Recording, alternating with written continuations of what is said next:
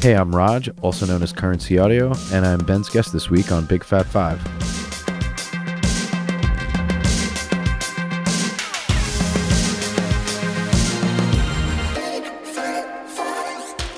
What is up? Welcome back to Big Fat Five, a podcast financially supported by Big Fat Snare Drum. This week's guest is Rajeev Maddela. He's a drum set artist, electronic music composer, DJ, computer programmer, and rudimental percussion instructor based in Brooklyn, New York. Under the name Maddela, he has released a host of singles and EPs. His production work spans the genres of experimental drum and bass, future bass, and UK garage, with a focus on live performance elements and wide sonic palettes. The first project I heard from him was Currency Audio, which is an improvisational performance project exploring jungle, IDM, UK garage, dubstep, and other various offshoots. Rajeev holds a degree in computer science from NYU, and his career as a software engineer spans nearly two decades. Let's just say he's a go getter, and it was truly an honor to talk to him. Big shout out to Ian Maciak, aka Ian Hits Drums, for introducing Rajeev to me. And yeah, let's learn about the five records that shaped Rajeev Maddela into the musician he is today. This is a great one. Cheers.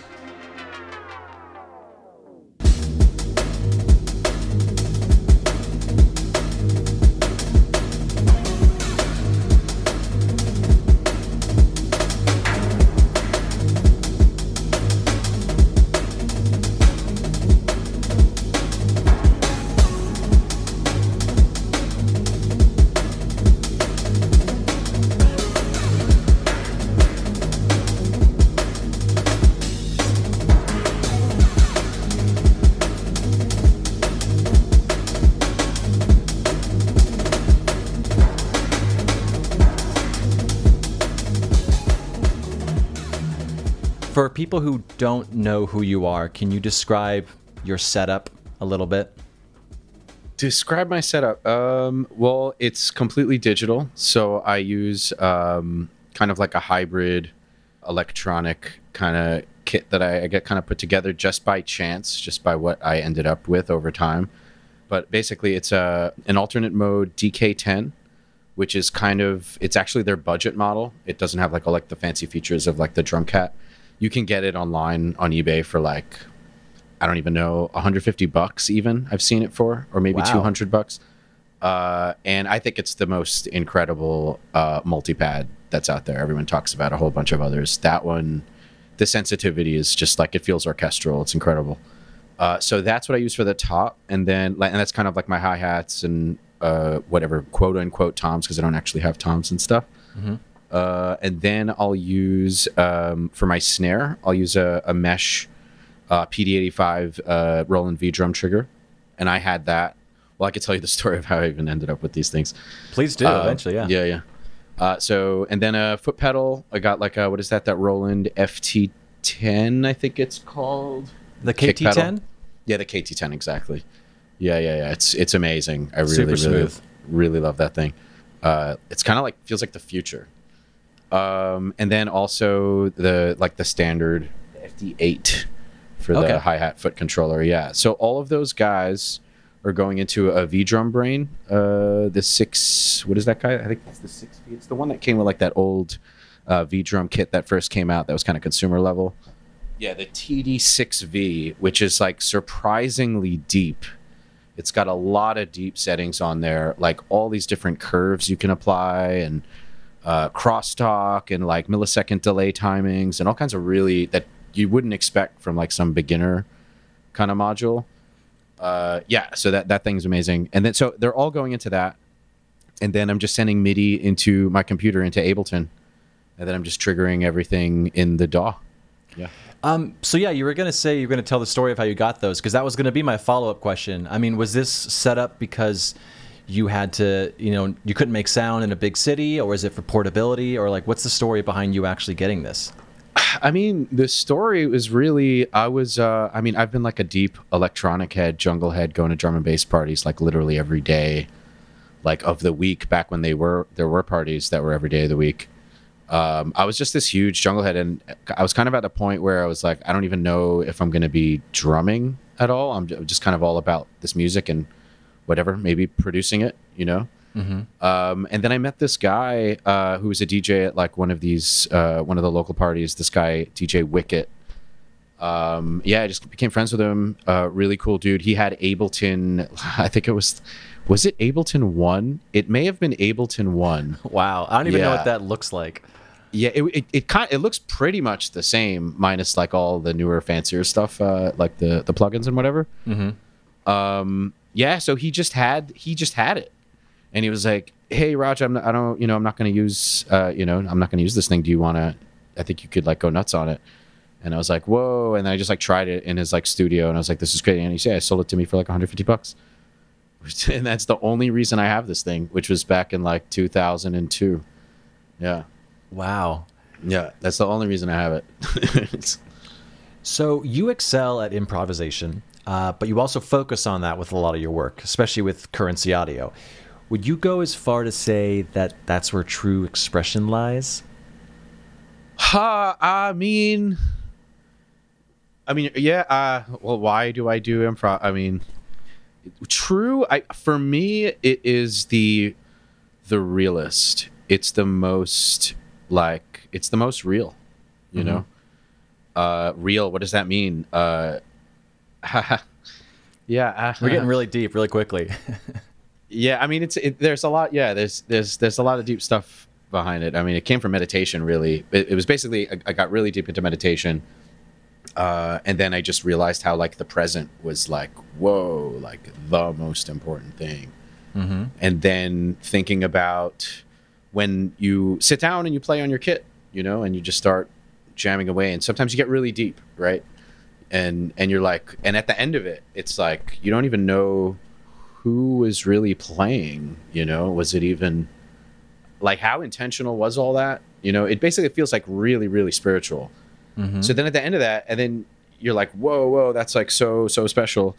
And then, you know, when you play, and it's this completely, it's this headspace of like, right, being connected to like, you know, this this cosmic thing to sound all like super hippy dippy. no, I love it. Um, but yeah, you know, when and and so when I and, and say when you go back in time, a lot of songs come from okay, you were jamming, you had this moment, and it was like, wow, this feels like so special, and then you write, you try to do it again, right? And it never, it's sometimes it's really good, sometimes it's quote unquote better because you refined some part, you made it, but actually, does it have the same energy of the first time when you put it down?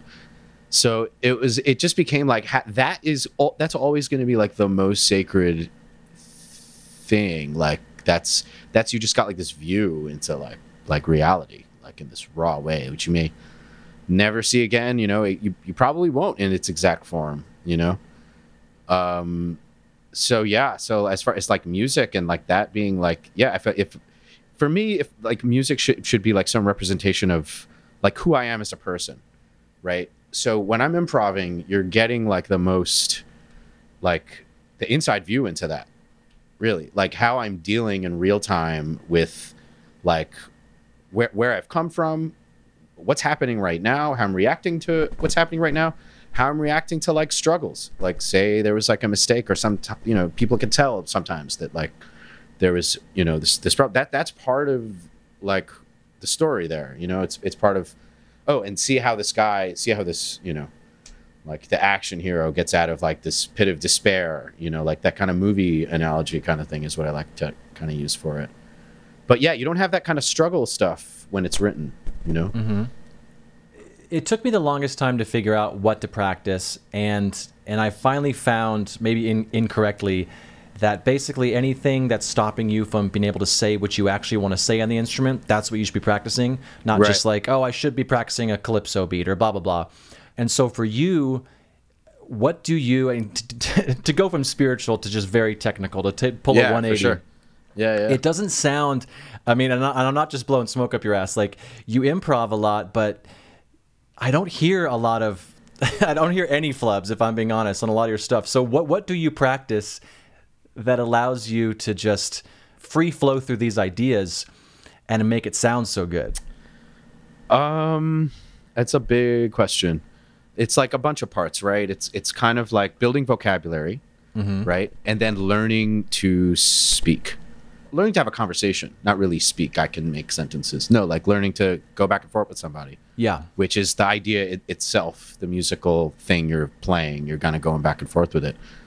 Um, so, yeah, it, I guess the, the main thing is like ha- building vocabulary. So practicing, um, well, for drum and bass, a lot of like the basics, like kind of like the basic forms like the uh like the hard step beat dude stat dude dude dude dude dude like that is the backbone of pretty much 90% of, of D&B like that one and then your two step beat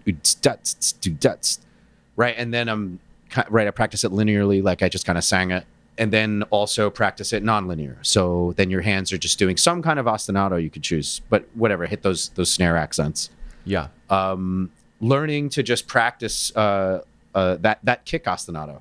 That's a huge, huge one. The three three two dunce dunce dunce dunce dunce, just the kick pattern, Mm-hmm. uh, and just learning to do all kinds of ostinatos on top of it. And then, okay, now I got this vocabulary, and I'm playing some beats, right? Um, and then when I sit down to play, I basically try to just like be mindful in that way. I'm just kind of watching myself play, right? And then I'm also kind of dealing with like whatever kind of maybe anxiety that comes up that like, oh, maybe I should do this super cool thing. Mm-hmm. And then learning to figure out what what is like the natural me want to do. You know, like the guy who doesn't have any real kind of like kind of dictatorial say in that way Yeah. uh, and then those kind of things just naturally happen, right? And then, and but there's like subtle error, error correction. It's kind of a little bit like, okay, so now I don't want to do that like the extra crazy hard thing, but let me do this one kind of slightly off thing, you know. Um, and then I'll kind of figure out like, I'm sorry, I'm sounding so deep and No, I love but it this. is kind seriously. Sounds very Uh, meditative. cool. It, that's it. I mean, that's really what it is. It's kind of mindfully playing. That's exactly what it is. And Yeah. so you just like sit down and you just kind of like play with, as if like you just really were like zero effort, you know, zero effort. And but you still want to make it like something you want to hear, Mm-hmm. you know. So I'm kind of thinking like like I'm making a track because I, I I mean I spent like a long time just kind of doing production, just like okay, I'm just gonna make D and B tracks and so just kind of figuring out like what what do you want to hear during that process you know um, so yeah it's a it's a big question but uh, it's yeah a lot of it from the improv perspective is kind of practicing what's the next thing i want to hear? Like i did this one gesture or like even linguistically say i just like i said like my my voice went right so i want to explain this thing. I'm going to kind of come down. Like th- right there's kind of some expectation there like Mhm. and there's only so few possibilities really. Sure. you know? So you kind of like work on that kind of kind of flow state you know? So yeah i'm playing i'm playing and like oh this one thing happened. Maybe it was a mistake you know? But like there's a few things that like you probably we would all expect to hear you know after this thing has happened. So kind of practicing just channeling that part of like what's what's the most simple thing that will like satisfy this like whatever this expectation So you have a degree in computer science from NYU. Do you find this is like a really out there question? I don't even know if I'll keep this, but do you find creativity in software engineering? Is it something that, yeah, do you find creativity in that? I mean, all, like career wise, it's very rare because I mean there there's always creativity in everything, right? Yeah. You got to you know there's no nothing's truly truly cookie cutter, um, and even definitely computer science, you know, um, but like as far as create like wow like the, you know the the feeling of making a new track or you know playing music with you know a bunch of fellow musicians that level of creativity, you know, like feeling like you just gave birth to something, that kind of thing, that kind of only came around since I started like this project uh, coupled with the uh, all the visual stuff that I do. Mm-hmm. Like that was the first time I felt like I was kind of using that brain or that hat in like this space of just like starting with like some creative problem, you know, as opposed to like some whatever technical problem, like I need to you know, make this website so people could submit something or blah blah blah. Yeah. Yeah, like th- this was the first. Was like, okay, I have this creative problem. Like, okay, I want some visuals that react to me, and I want you to kind of see me, but like not, and you know, all these specific things. Or I want to be able to hit the drum, and like I need to be able to, you know, if I lift my hi hat, like this will happen. How do I you know, and then using fu- for the first time, like really, like wow, oh, I have this computer science brain hat of mine that I could apply here. Yeah. So yeah, until this project, no. But I I feel like that's it's really about yeah having that problem to solve. Mm-hmm. You know. Hey y'all, I wanted to I can't say. I wanted to talk to you about a drum I've recently received from Preston at Vessel Drum Co. It's an ocean patinaed 14 by 5.5 snare drum, and it's incredible. It's got a 1.5 millimeter shell, brass shell, with 10 lugs, chrome over brass triple flange hoops, a trick uh, three position strainer, 42 strand wires. It's lovely, it's loud, and it cuts and records as beautiful as a piece of butter cake. And, and Preston actually, this is why it's called the ocean patina, is he covers the shell with seaweed and then drops it in the ocean for a certain period of time, and then it patinas with all these crazy cool designs. And if you all remember, Preston was actually one of the first guests on the podcast. When I first started out, I didn't really know what the Big Fat Five format was going to be, or if it was going to be even Big Fat Five at all but I went to his garage, his his you know where he makes all of his drums. It was really cool. He walked me through. The episode is essentially from start to finish what happens with a drum, and it was it was a really fun episode. It's now archived at bigfatsnaredrum.com, just because it doesn't fit the format of Big Fat Five. I want you to get back to the show, but go check it out. This drum is beautiful, and he actually let me use it on an Eve Six tour, and I didn't keep it, and I regretted it ever since then, just because I was trying to pinch pennies at, the time, and I just kept thinking about it. And so the opportunity to get it again was presented, and it is one of my favorite drums. So the Ocean Patinaed 14 by 5.5 snare drum. Check it out. Reach out to me. Go to Vessel Drum Co. The Instagram's just at Vessel Drum Co. and check it out. It's amazing. It's beautiful. Sounds great. Bye. Um, all right, so let's just hop into your top five. These are really fun, and it's crazy. Uh, this this this first one, uh, you are very dissimilar to the drummer that was on last week, and they were dissimilar to the one that was on the week before. But we've had a lot of drumline stuff in the last few weeks, and the first fifty episodes, there was it was almost not mentioned at all. So maybe it was just from what I've the drummers that I've been uh, you know attracted to the last month or so, but it's it's been Uh-huh. really fun because I, I I know so little about that world, so it's been Oh, really wow.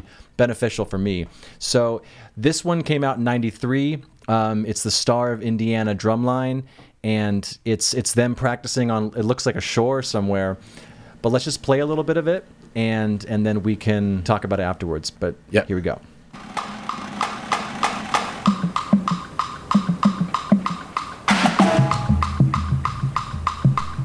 Those different tuned bass drums sound so cool. I mean, the sparseness, the I mean, the excitement. Wow.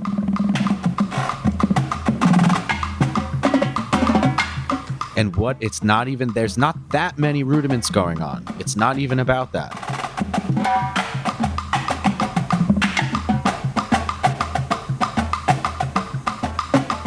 Dynamics like crazy. Absolutely.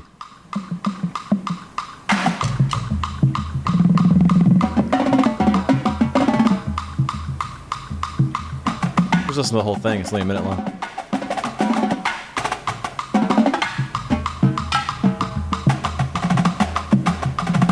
Those rim shots in the quad sound so impactful. Ah, I mean, the writing is just top class.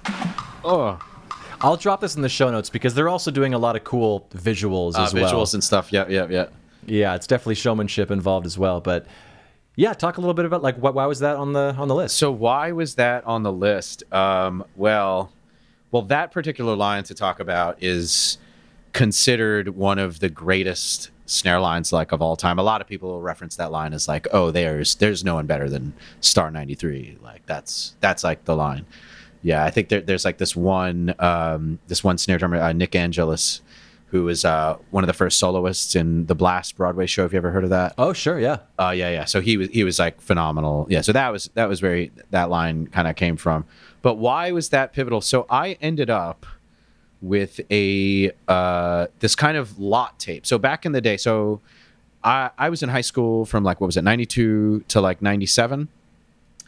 um, so right then, like, so I'm, I'm you know, marching band uh, was at my high school, uh, which was you know drum corps style, and so I had a buddy who went to this other school uh, in the city. Uh, this kid, uh, he, he went to LaGuardia High School. Uh, my friend's James Gaffigan. Now he's like one of the top conductors in the world. It's totally insane. So yeah, he was he was going to school in the city, and I was uh you know in Staten Island, and then I was supposed to be going to school with him, but like my parents like nixed that idea like at the last minute, which was very heartbreaking. Oh. But anyway, I ended up in this high school that had like the most insane percussion program that I ever could have dreamt of. Dreamt of. Uh, but anyway, so yeah, he he would always tell his buddy, uh, this drummer friend of his in LaGuardia, about, oh, you got to meet my friend Raj. He's, you know, drum. Do you know about that? He's like, oh yeah, you should you should show him this tape.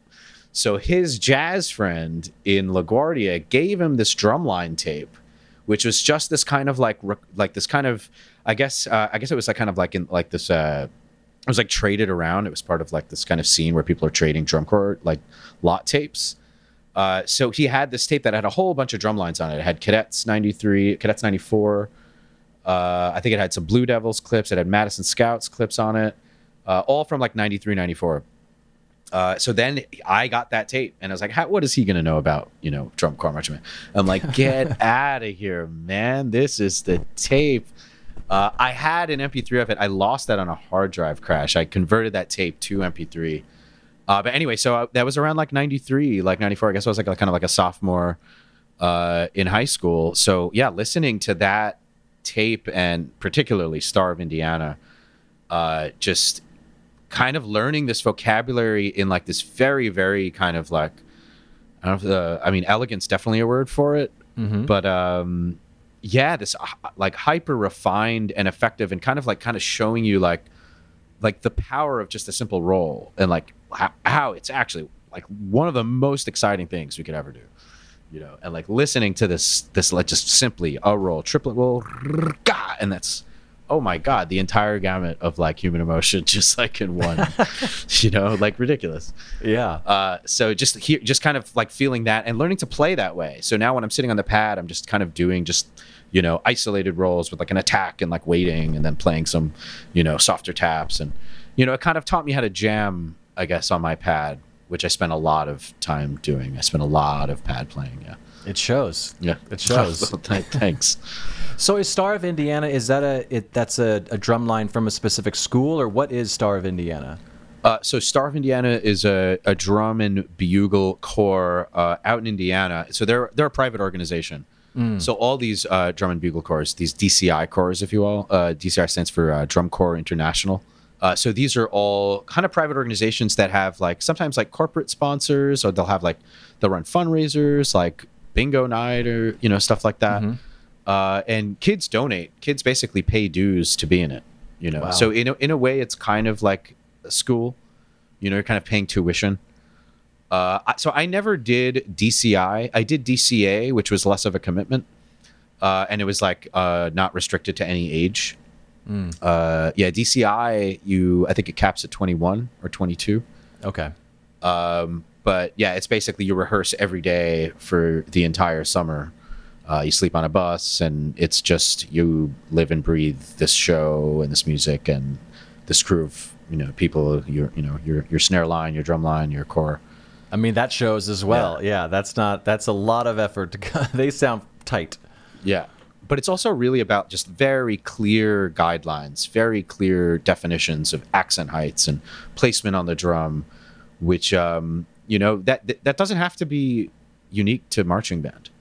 You know, there's no reason for that. Uh, but it's it's it's kind of like the the foundation of it. Like you aren't going to play that drum unless you have that foundation.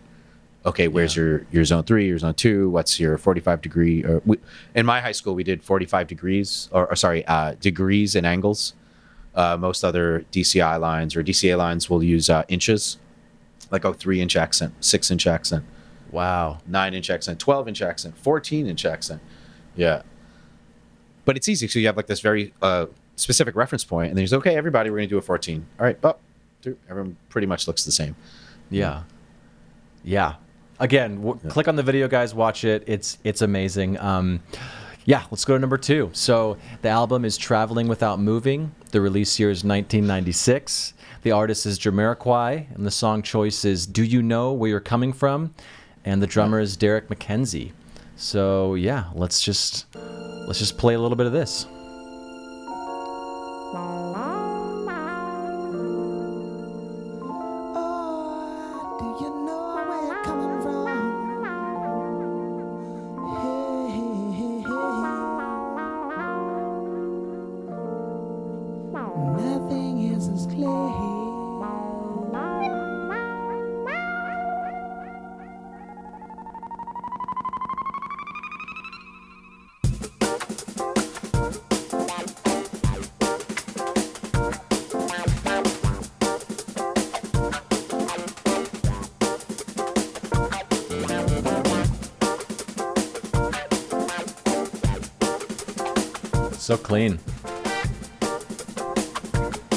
See, but it's not. It's it's not just live drums, which is what I thought it was. Yeah. Yeah, I was like, how is this happening? How is this tambourine happening? Yeah. Yeah, I was like, this is a, this is, but also I had never even heard of drum and bass. I never heard a drum and bass track at all. So it's like, this is all like, I didn't even think that there was a digital, especially because it's on this live album by Jamiroquai. Yeah. That bass, the bass stuff, I was like, whoa, what is this? This is like, don't don't don't don't don't. Yeah. yeah, like this is definitely funk music, but like I feel like I haven't ever, I didn't quite ever hear this before. Yeah.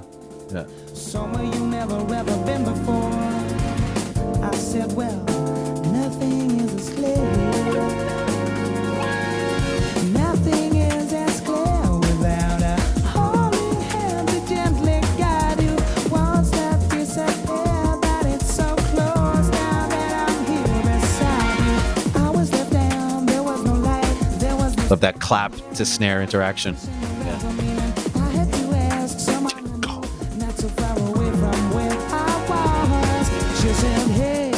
you know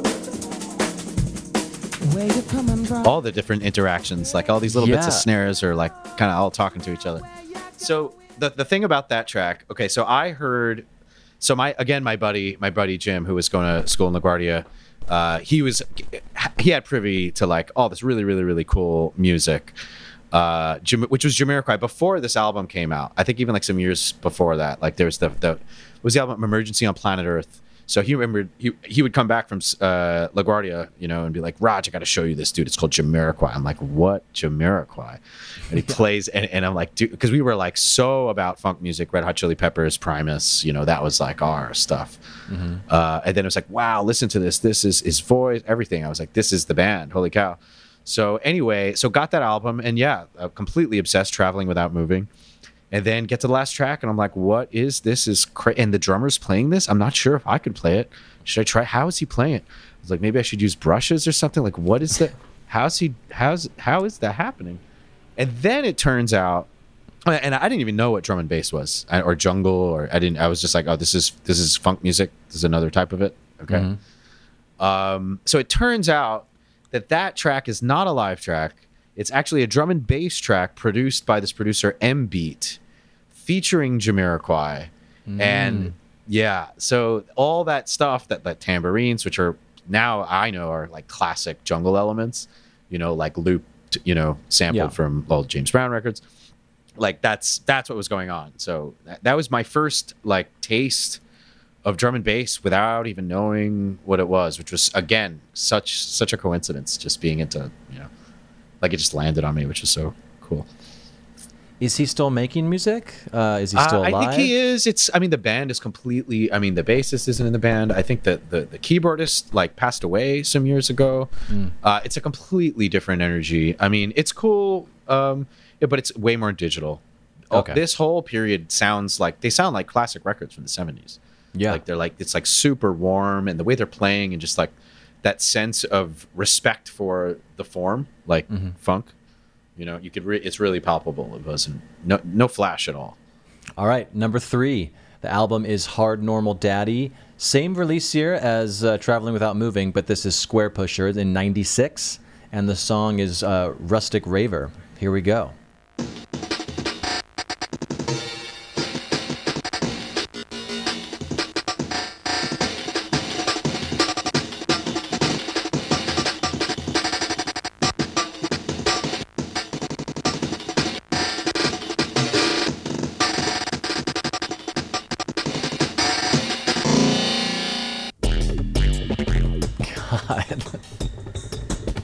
I mean, this track is from the future. It's still from the future. The melodies that he's, I mean, the layering, the fra- I mean, just never, never quite happened ever again by anyone, including himself.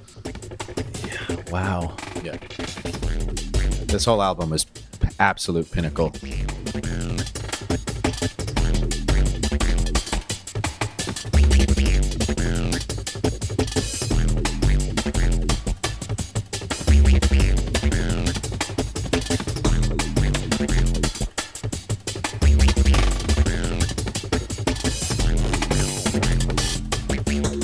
Do you know the process of how people? this might be a dumb question, but how they make something like that? I don't know. Is it random? Does he slow it down and he does it and then he speeds it back up? Like, how do you? it's a lot of people. I mean, Squarepusher kind of keeps it a secret. I mean, there's some videos of like uh, him in his studio and sort of how he does stuff, and he kind of like gives like a very uh, brief, intentionally brief kind of explanation on how he does it. Yeah, you know, I have this drum machine and I just hit some buttons and Sure, yeah, you know, he he does. should, he does. Yeah, yeah, yeah. It's kind of part of the thing. Like with a lot of some electronic producers, not everybody. A lot of people, will, you know, they'll have like whatever master classes or you know, you could really see their process. Uh, but yeah, I mean, he's a he's a bassist. He's like this virtuoso fretless bassist.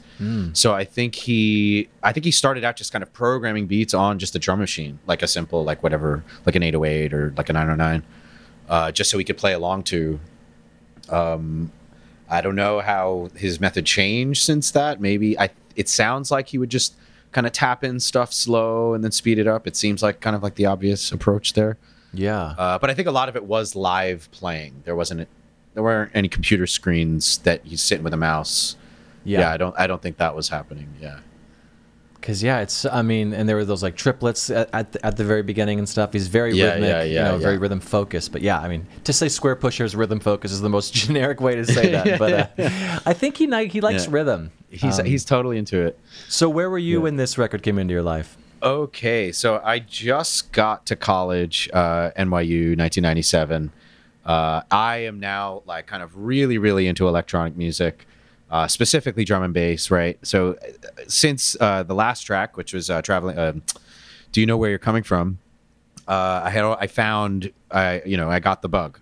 So LTG logic uh, LTJ, logical progression volume one, everything but the girl before today Spring Heeled Jack, 98, 98 million shades, this Renegade Hardware compilation, which is still like th- these were like I was so lucky to be around to have these records as like my introduction. It was like whoa, I'm just really really really lucky.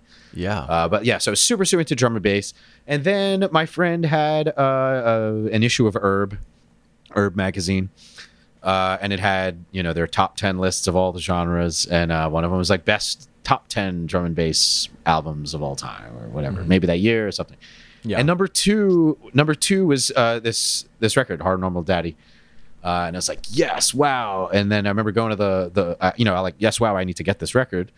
Uh, okay, and then I go to um, Other Music, this record store that was uh, in the village at the time. It was kind of the place for underground music. Uh, the coolest, coolest stuff, and everyone working there was like the coolest. They knew everything. It was like it was really a like this kind of mecca for all the heads. Anyway, so yeah, I would go through the, uh, go through their um, the electronic bin, and then they had that CD, and it was twenty seven dollars because it was an import. And I was like, oh man, I'm a student, but you know what? My, my my mom gave me this credit card, so I think I'm gonna just. This is for my education. This is for the It you know really I- is, yeah. You know, it really was. Uh, so yeah, I just got it, and then I listened to the record, and I was like, "Whoa, this isn't drum and bass. What is this? I don't even know what this is. It sounds like drum corps music, really, you know, and it sounds like digital drum corps music, which is awesome. It's not quite what I signed up for, but yeah, I memorized almost like every lick on that entire that entire album. Uh, and then yeah, I mean, without I if I kind of already said it, right? Instantly, I heard this instant connection between right rudimental drumming and electronic music. I was like, oh, this is this is this is drum corps. This is literally are drum corps patterns. You know, chime modulations, open rolls, you know, accents, you know, it, tap rolls. Yeah, it was. Oh, I mean, once I get a, a MIDI controller where I have a MIDI drum pad, oh man, I'm just gonna be able to play this. I don't know when that's gonna happen, which didn't happen until like maybe I think another 15 years later, if not Oh, like wow. even longer. Yeah. Um, but yeah, that bridged that gap, and just showed me that you know the incredible possibilities with this music. Like wow. Um, all right, so number four, the album is Future to Future. The release year is 2001. The artist is Mr. Herbie Hancock, and the song is The Essence and Karsh Kale. Right, that's clearly like a, a program beat. Yeah.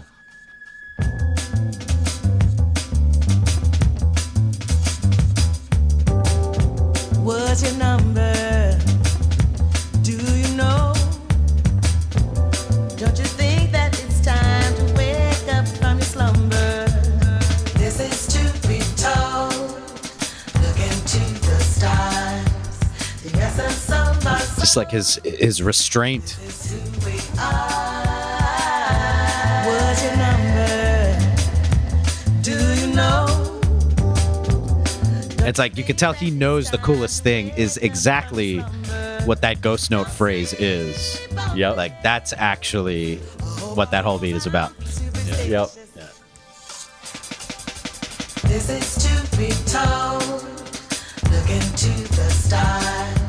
Is there a name for that, for that little back and forth single stroke? Uh, I don't know. People kind of just call it a snare skip. Okay. We're doing snare skips. I don't know if that's an actual official term.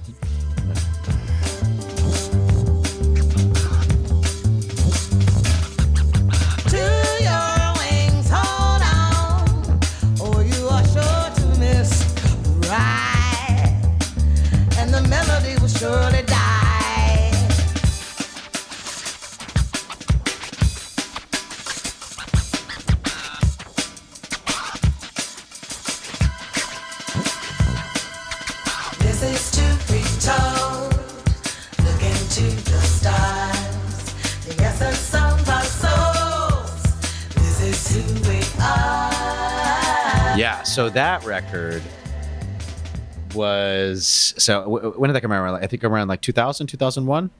Uh, yeah, I think it's it says that song was 2002, but uh, on Oh, Spotify it was 2001. I don't know. Yeah, Yeah, I around think, that I think time. it's yeah. I think it's right. I, I was still in college at that point. Um, and at this point, I was so like '97. I'm into drum and bass and electronic music, like full on. And now I don't even know if I need to even play the drums because listen to all this amazing music that's just all digitally created. Um, and then slowly, I kind of started. I got a, I, you know, I brought my kick and my snare and like a hi hat, and that was it into my college room, and I finally started like playing again. I was mm-hmm. like, let me play along to records, and I kind of got a sense of if I was to play because there was no live drum and bass drummer that I could listen to. yeah. Like there was nobody. You know, it was just electronic. Is that how would I do it? You know, so started doing whatever kind of approach. You know, kind of linear beats and stuff like that, like inverted paradiddle. You know, paradiddle variation, blah blah blah. So, yeah, I, there was. I was like, I, is there anybody who's doing this? You know, like, is there any person I could hear? And yeah, I kind of heard of Jojo Mayer. You know, I never really got to see him live uh, at that point. There was like again, JoJo didn't have any recordings, you know, but people were talking about. I think there was like some video of like maybe like some. Uh, I think Drummers World was a website at the time, and then they had uh, maybe some clips of him doing like the single-handed stuff, and like I got kind of got a sense of that. Um, but yeah, there was again no live recordings. So then I finally have this recording. Uh, you know, Herbie Hancock, uh, you know, and Karsh uh, Kale is playing on it. I'm like, who's Karsh Kale? What is this?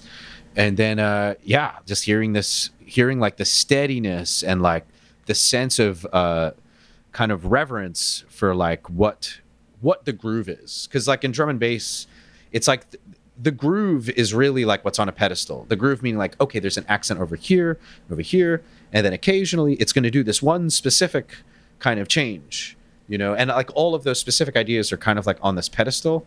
So it's like the first time hearing a drummer like kind of you know playing with that reverence you know and and it's not about you know a bunch of notes you know like a bunch of like you know fill in the gap you know you want to as a dense uh, phrase as possible no it's just about the timing of everything and where the syncopations are and just you know really getting that sense of simplicity which kind of give got me a sense of you know how i can approach it a little bit All right. So, uh, well, the next artist is is from Karsh. So, in the release year was who knows, but the song choice is. Um, I'm not even going to try and pronounce this. Can you can you describe? It? Can you say Sa- this? Sa- Sajana. Yeah, Sajana.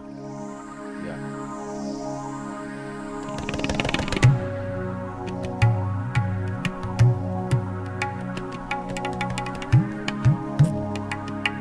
That's uh, Karsh playing tabla. Sounds so rad.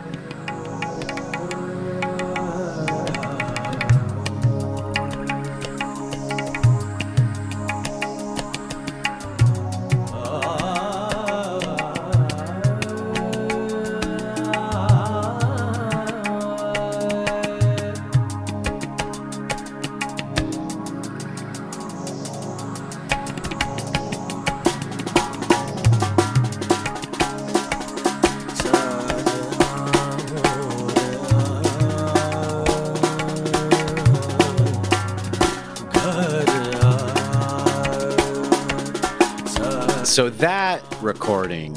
So I had already seen JoJo finally, you know. Uh, but the recording. Let's just talk about the recording. Yeah. I don't think I really met Karsh yet at that point, or we did, but we were kind of like acquaintances. Uh, so he was um, a DJ for, actually, he was a DJ for this uh, off Broadway show for our, our friend Ajay Naidu, who actually was the guy in um, uh, the Indian guy in Office Space. Uh, Oh, okay. So yeah, he he was like a friend of ours. So he he had this off Broadway show, which was this kind of one man uh, uh, live act called our Darwaza. So my friend Atul, who went by DJ Zuckham, he was uh, DJing for that uh, for that show, uh, like you know before in between acts and whatnot. So he made this compilation disc and he let me borrow it. So on that compilation disc uh, was this this live rendition of Sajana, which is a Karsh Kale track with Jojo Mayer, which was very rare, like a recording of Jojo. Oh my god! So Karsh and Jojo were doing a lot of uh, gigs together during that kind of period. I think they played at Shine. I think he was kind of part of the Prohibited Beats a little bit, that kind of earlier kind of the live uh, D and B movement that uh, Jojo started. Um, but whatever it was, so now I have this recording and I could just listen to it and learn these licks. And because because if I could just learn these rudiments, I can basically kind of do pretty much any accent pattern, right? So that was the, that was what this record uh, served. It was really like the foundational rudimental uh, book for me, which I still use today. Yeah, that was that was that recording, which never came out. Which was the only I had to ask my buddy again because I used to have the CD, and then like that CD got completely destroyed. I, at that point, I finally like internalized all like these beats and whatever. But still, I Yeah. want to hear this recording. Uh, then I hit him up actually over the pandemic. I was like, "Man, do you have that? Do you have that live Sajana?" Because like, I, and I to this day I think that is that is my favorite uh, JoJo Mayer recording because of just how pure it is. It's kind of like before this.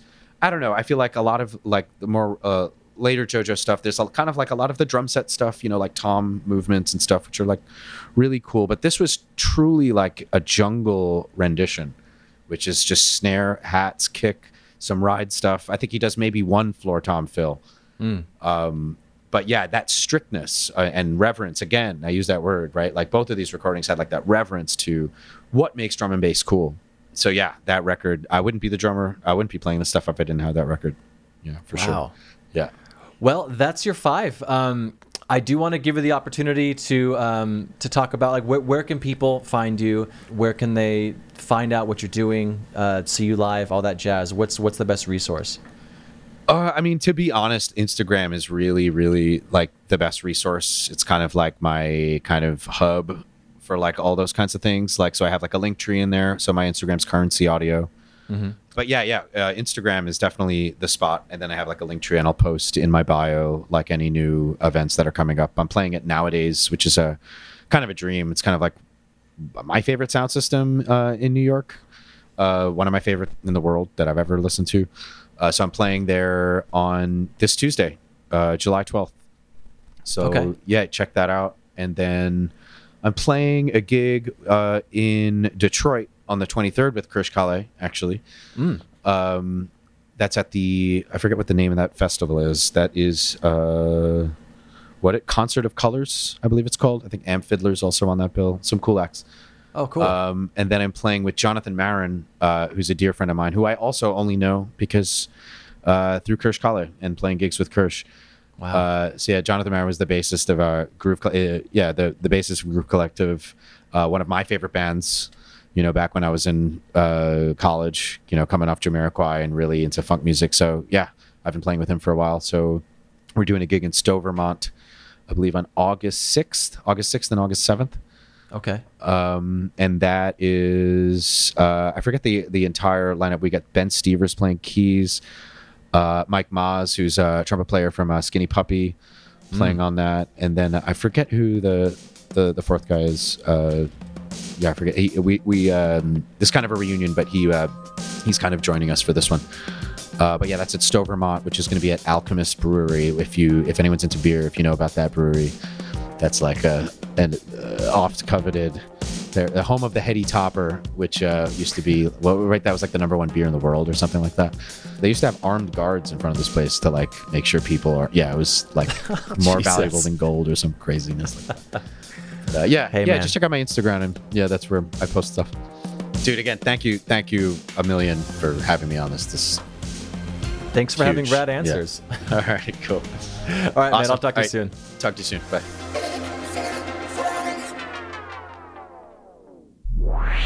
And that's the show. If you're listening on a platform that allows ratings and reviews, do that. It helps more people find the show, so it'll get bigger and better, and hopefully I'll have a chance to sell out one day. But you'll be an OG listener that can brag to all your friends. Anyways, why don't you go and check us out at bigfatsnaredrum.com and follow us on all the socials. Just search for Big Fat Snare Drum and you will find us. The show is edited in part using iZotope RX Audio Editor. It's amazing, so go check that out at izotope.com. And thanks again to Gunnar Olson for the theme music. Bye.